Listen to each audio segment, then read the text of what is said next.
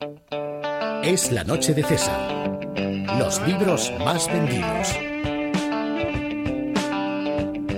Semana de muchos cambios entre los más vendidos. Comenzamos en el número 5 de la lista de ficción.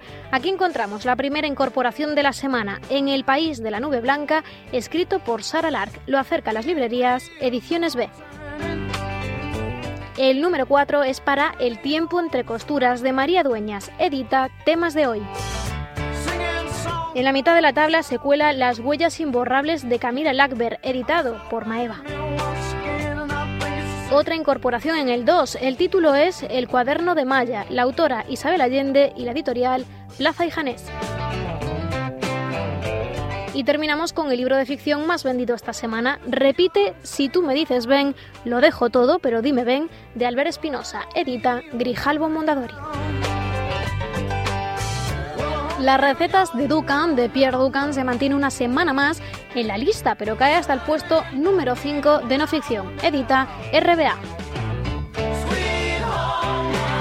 En el número 4 se queda El desmoronamiento de España, la salida de la crisis y la política de reformas de Alberto Recarte. Lo acerca a las librerías La Esfera de los Libros. Aterriza con fuerza en el puesto número 3 en La mitad de mi vida. María Sangil es su autora y la editorial Planeta.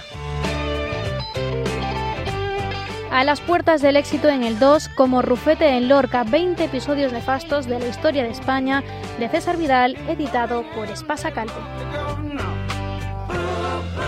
Y el número uno de no ficción, el más vendido, es esta semana de nuevo No consigo adelgazar, de Pierre Ducan. La editorial es Integral.